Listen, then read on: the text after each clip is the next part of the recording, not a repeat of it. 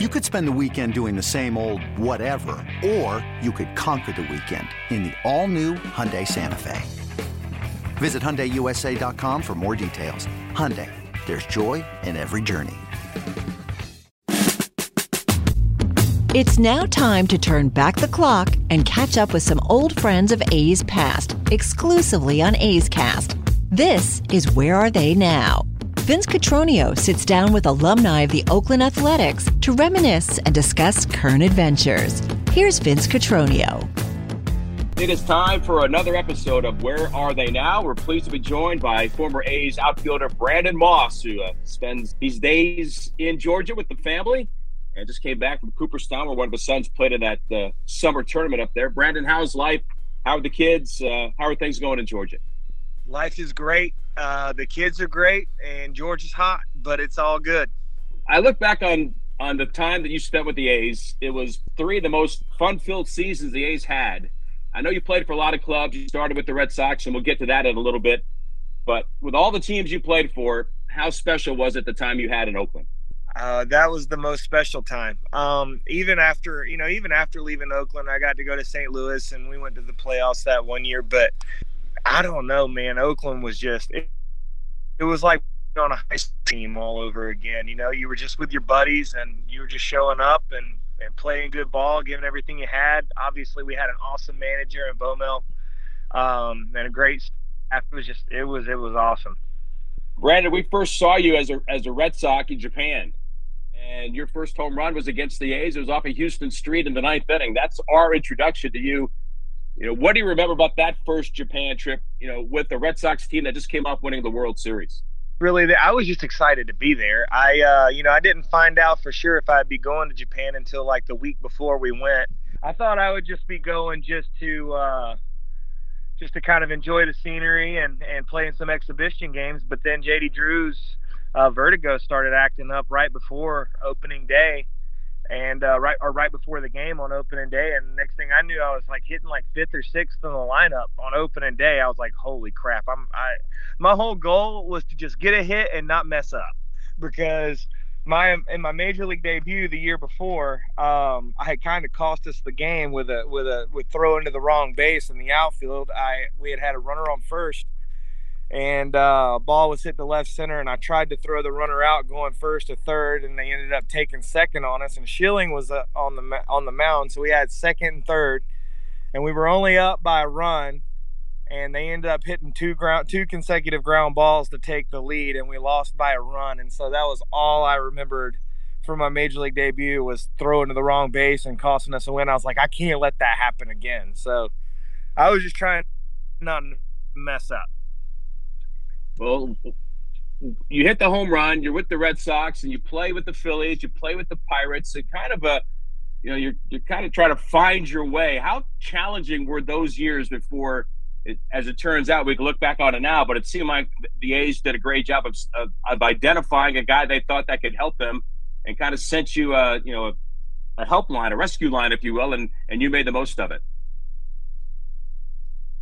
Yeah, I mean, I think it's that way for a lot of guys. You don't feel like it's that way for a lot of guys when you're watching other players come up and and play well in the big leagues. You feel like there there's so many guys that come up and succeed right away. But if you really look at it, it takes it takes guys a good two or three seasons to really find their footing. Some guys come up and contribute right away, and then they kind of slide back. Some guys, you know, they just take their time. But for me, I just never could get going. I um I always put an emphasis on batting average. I don't know why. Even coming up with the Red Sox, we were taught to uh, you know to pay more attention to to driving the ball and working counts, but it was just something that was ingrained in me. And then going to Pittsburgh, where that was really all they cared about was was you know how it seemed like it, your batting average was the one stat that they paid attention to. Like it just got ingrained in me more. And I just was a guy that for some reason I just couldn't I didn't have good enough bat to ball skills, I guess, to produce a high average. Um, and so it just was one of those things where it wasn't working out. And I always had the power that I had, but I never, I never went to the plate looking to use that power. It was always kind of an accident when I would hit for power. and so uh, I was in AAA one year with the Pirates, and I had a hitting coach just be like, "Hey, Mossy, like this ain't working. Like you, you're not gonna get back to the big leagues hitting an empty 260 or an empty 270. You're gonna have to drive the ball." And so I just started focusing on, on kind of figuring out how I could take that swing that I had in batting practice where I'd really stay inside the ball but drive it in the air and how do I make that translate to a game and it took a little bit of time but I mean I think it was kind of a blessing in disguise to spend 2 years um, after being with the Pirates basically in AAA figuring that out because I went to winter ball against a little bit of better competition and I could still do it and then when I got called up by Oakland I was like okay here's my chance to see if I can do this in the big leagues. And I mean, it started off kind of rough, and I was like, oh man, I hope.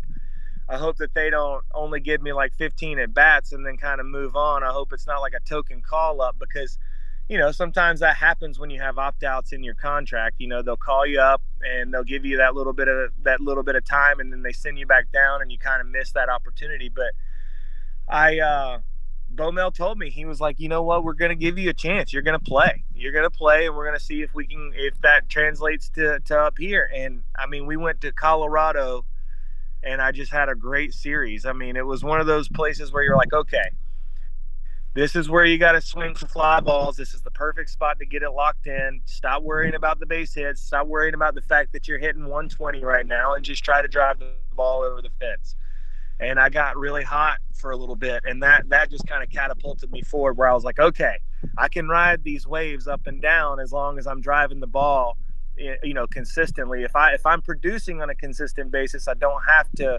necessarily hit 300, and that's that's just was kind of my mindset was to try to impact every game you can by driving the ball, and and it worked out. Yeah, that kind of hot in Colorado was four home runs in that series, by the way. So for people that yeah. remember the, the the way that you kind of hit the ground running with the Athletics, and it was such a, a unique season. It's in many respects for a franchise that's been around for more than five decades, and they've won World Series. Maybe it was the most exciting regular season in the history of that franchise because you don't get there until the postseason, until the you know you get the the American League West to the last day just yep. remind me. We're going to get to the to the walk off, you know, at the end. But just remind me as you're leading up to that, what that was like inside the clubhouse. That feeling as this team again was steamrolling down this hill, and you were really unstoppable in the second half. I I remember I remember when we got to Colorado. Um, we had a pitcher. I'm not going to name had a reliever at the time who didn't stay with us the whole year, but he he was kind of joking about how bad we were. We were like, he was like saying like, "Hey guys, now we're only like 20 games behind the Texas Rangers." And to me, I was like, "Well, I mean, why are we joking about how bad we are? You know what I mean? Like we, it, you know, obviously in your mind you don't think you can catch Texas, but you're looking around at the guys on the team, and you've got Cespedes and you've got Reddick having a great year, and we had we had pretty good pitching, and we were all young. You're like, this isn't a throwaway garbage team. Like we've got good players, we're just not playing well. And I remember like just thinking to myself, I was like, how cool would it be if like we got hot and really, really made a run? Obviously, that was kind of naive to be thinking that at that time. But you know, when you hear a teammate dogging his team, you're kind of like, you kind of go the other way with it. You know, it kind of makes you mad. You're like, dude, what if, what if? Like, we're in the major leagues too and then sure enough, man, we did. We got hot and we I mean, we had so many walk-off wins. We I mean, I can't I can't I can't remember a time ever at any level of baseball where I felt as good about a team and how we were playing every single night. Like when we would lose a game, you almost knew that we were going to come back and win the game the next day just because and I don't want to say it was this belief that we were saying it in the clubhouse. It was just this energy that we had. We were so young. And like, you know, the older guys that we had were like Balfour and Coco and those guys. And those guys always play with a chip on their shoulder. You know, they don't, they're not guys that just show up to get their work in. They show up with a chip on their shoulder and, and they play their hearts out. So, you know, even your older guys after a loss are showing up and they're coming back and they're like, hey, let, let's get after it. So it was just, um, it's like you said. I mean, I, you can't put a finger on what it was that made it such a special group, but I mean, it was almost from the beginning like you're looking around and you're like, man, we have a good team. And then sure enough, like Brandon Inge came up and he, you know, he was he was such a high energy guy and he made some awesome plays. And then Donaldson kind of going down to AAA and figuring out some things with the leg kick and then coming back. And we all know what kind of player he is and the edge he plays with. It was just a lot of edgy guys with something to prove. And I think when you're young or when you're maybe not quite that young and you're still trying to prove something, you play with an edge um, that maybe you don't get from a lot of a lot of teams that have like guys that are more veteran guys that are established because they're kind of like, all right, I know I'm going to be good. I know I'm going to play well. You know, we'll just just let the season kind of trudge along. Whereas us, like there was a sense of urgency to it.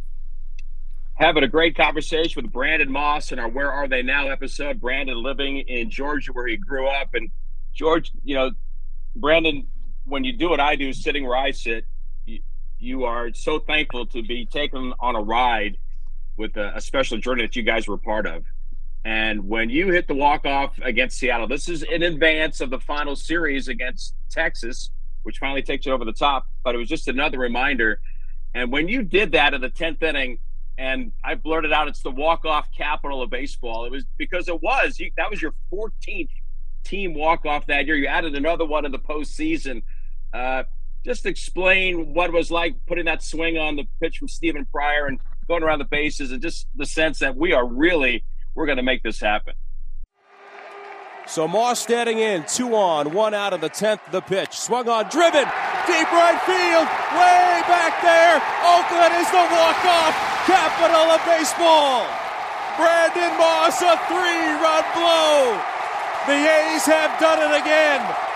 Their 14th walk-off of the year. There is a mob scene waiting for Brandon Moss. He's at home plate, and the A's have come all the way back and they've beaten the Mariners 7 to 4. Unbelievable.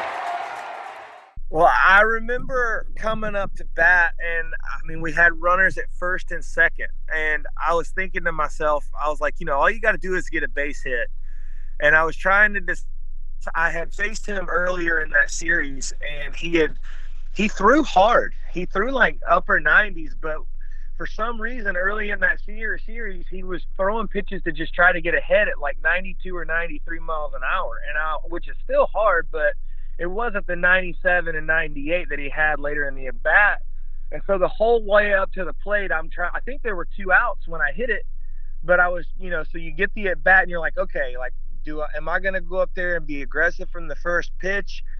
I faced him twice, and he's grooved me a fastball twice, and I popped them both up. I was like, I'm gonna jump on this first pitch heater.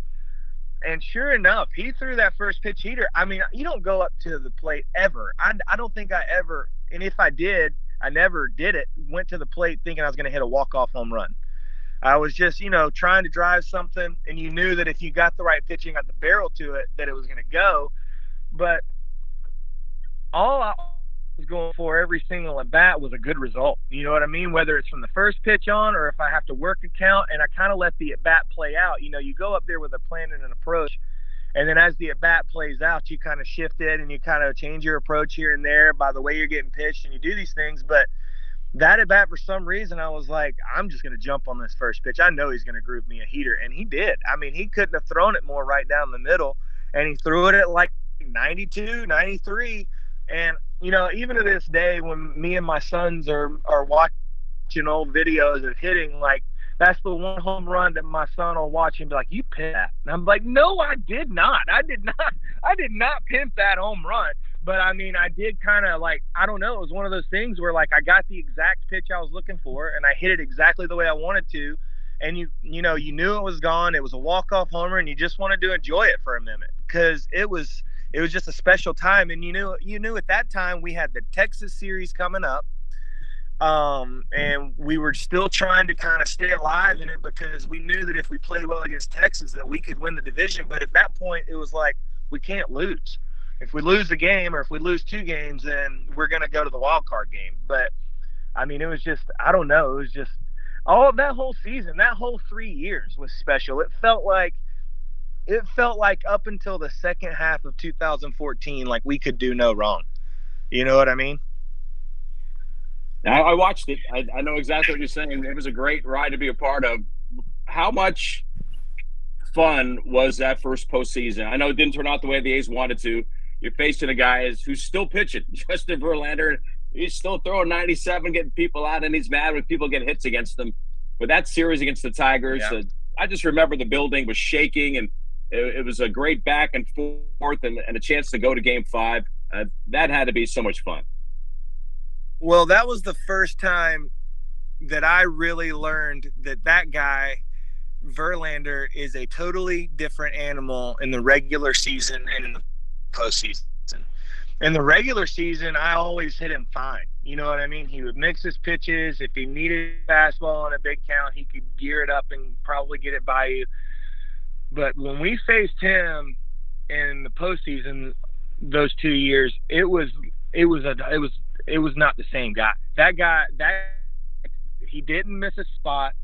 His fastball seemed like it was five miles an hour. Didn't use his off speed nearly as much but he really wanted it. He could just get it by you, even if you were geared up for it. And I mean, that was when I truly learned what a Hall of Fame pitcher looks like. You know, on paper, on paper, that was probably one of the best pitching staffs you could have going into a postseason. You know what I mean? And so we we had our work cut out for them, and we worked them well. But yeah, the postseason didn't work out the way we wanted to. But I think getting there the way we got there pretty much set the tone for the next two years. That that you know we knew we knew what it would be like and the hardest it could possibly be to get to the postseason. And we knew that if we just played better from the beginning going forward, that it wouldn't be that hard to get there. And I mean, it just, I don't know, man. It was just, it was the, it was special. I don't even know how to uh, describe it because when you're in it and you're going to the ballpark every single day, you're not really taking that long view of it and you're not really kind of stepping outside of it and seeing how special it is. Instead, you're going to the ballpark every day trying to figure out how to win a baseball game and uh, you don't get to look at it the way you get to look at it in hindsight. Looking at it in hindsight, it's crazy what we did. It's crazy. It's crazy what Billy and and and uh, Dave were able to put together. It was, you know, having Bob couldn't have had a more perfect guy, and Chip as the bench coach, and and Gags at third. But we just had a great group all the way through, all the way through, and. Uh, I, I would be even teams that win the World Series, even teams that go all the way. I would be, I would think it would be hard pressed to find a group that was as cohesive as ours was. Brandon, in, in today's game, there's something that doesn't occur that you were a part of, and that's a game that lasted six hours and went 19 innings. And that was the following year in April against the Angels. Uh, they've got the ghost runners now, which expedites the game so guys can get out of there and you don't blowout pitchers and all that stuff. Uh, and the old John Kruk line that, well, if, if room service is closed already, you might as well stay here and win the game. And you win it with the walk off. and I mean, talk about exhausting for you guys to be out there and grind that along. And you did it with a walk off home run. That had to be, that was one heck of a night, wasn't it? No balls and one strike.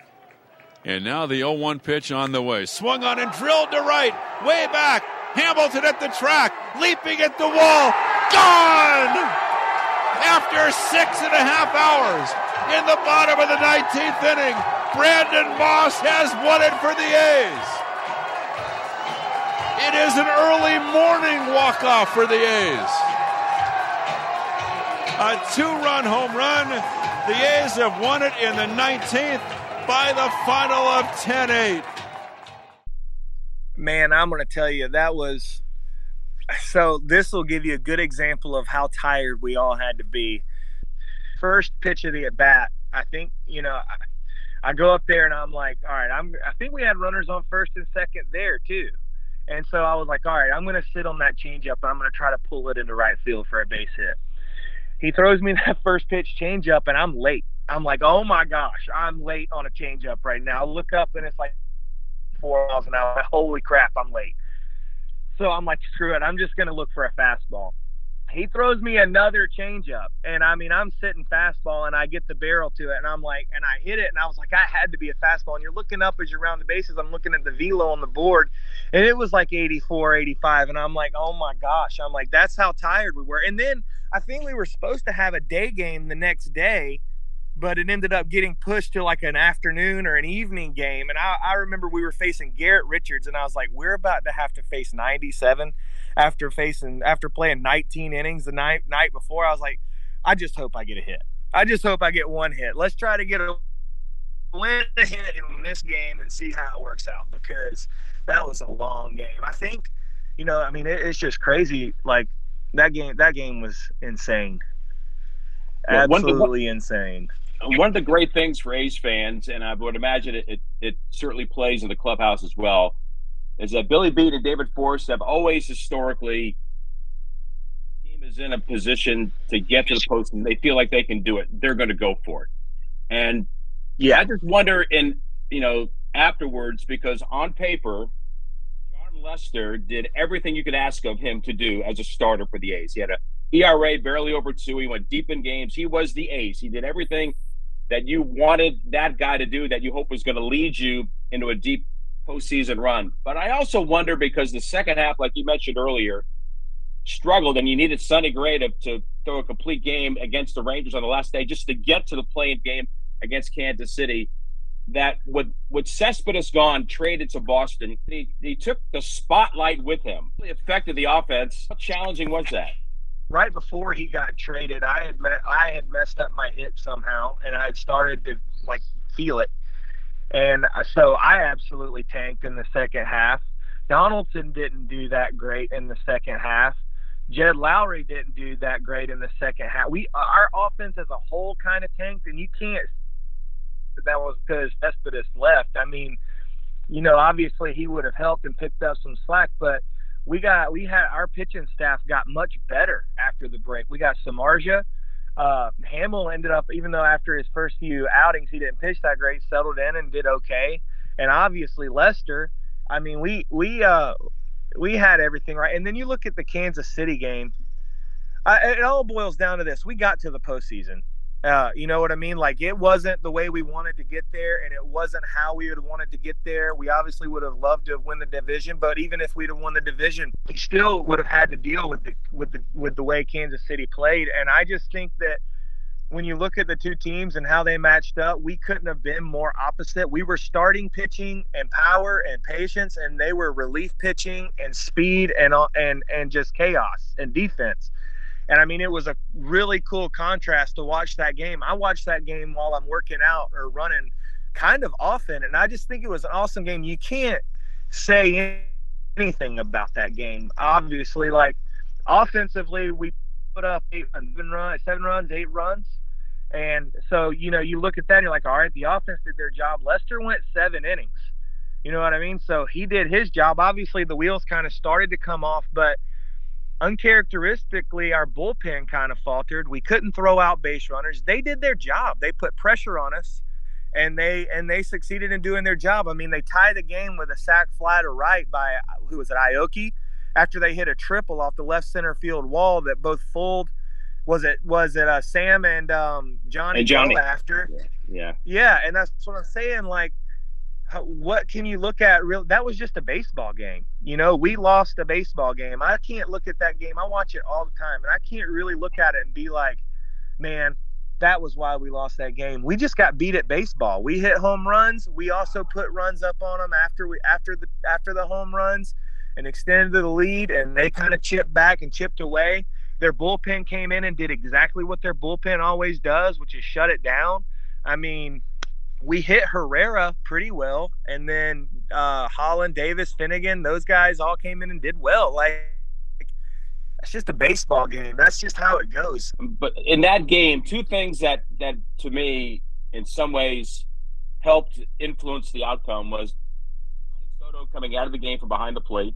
He got hurt, and so he was a better thrower than Derek Norris behind the plate. And that was But on a baseball play, Yeah. And then Coco cramping up or whatever, he couldn't stay in the game, where maybe he catches that ball in left center field instead of uh, the ball going off the wall. Just those are small things. I know it's it's it is arguably the most traumatic loss in Oakland history, especially the playoffs. Uh, but like you said, Yeah. you, you you play the game and you and you have to move on as best you can. no doubt, it was definitely the worst feeling loss I ever played in. There was never a game I ever played in before or after that that hurt as bad to lose as that game, just because you know so much was riding on it and so much had been put into it, and we gave like the effort. I mean, obviously the effort is always there, but like I mean, just the back and forth of it and the emotions of it, and I don't know, it was just honestly looking back at it like you're just you're proud that you were a part of it because in my opinion it's the best wild card game that's ever been played but i mean you know you just that somebody's got to win it and somebody's got to lose it and they ended up they ended up having some balls fall their way that we didn't. We played our our type of game. Uh, we weren't big stolen base guys. Um, we had pretty good defense but we weren't really we weren't as fast as they were and they played their type of game. They didn't i don't know that they hit a single home run in that game but they played awesome you know what i mean and they stole bases and they they their bullpen came in and did what it was supposed to do and then they had a guy that had just pitched in the college world series come in that and and pitch an inning or two against the meat of a lineup and and finnegan and he did well i mean you know you just you got to play the game, and the game just didn't go our way that night, which is really unfortunate. But it was still an awesome game. Winding down our conversation with Brandon Moss in our "Where Are They Now" segment, Brandon, how how close attention do you pay to uh, Major League Baseball these days? I know you're busy with the kids and and helping them, and, and what's your sense of because you've got you're surrounded by young kids that are playing the game and and your belief that the game is, is still in good hands and and it's still going to be the greatest game ever? Oh, well, I'm a baseball rat. I uh every that's all I watch. That's all me and my oldest son and my youngest son talk about and watch. We're constantly involved in it. I um I'm coach I coach a high school team now where my son goes to school and he's obviously doing the travel ball stuff. Both of them are, and um, you know I think that I find out I find the most that uh, as a coach and as a dad that you want to see is the game played the right way. You know, I my son, you know, you you you, you my sons are on these different teams and you see coaches and their different ways of teaching things and their different ways of going about things and you always want to have your, the coaches back because they're trying to teach things their certain way and they love the game just like you do but the thing i talk about to my oldest son right now especially is after every single tournament after every single game I ask him to ask himself three questions. I said, the number one question you ask yourself is, did you give your team everything you had? If you gave your team everything you had, then that is the number one thing that is most important that you can do that you can control. I said whether it went well or whether it went or went bad, if you gave your best effort and you put it all out there for them, that's all you can do. And I said number two is you assess how you did. Did I do well or did I do poorly?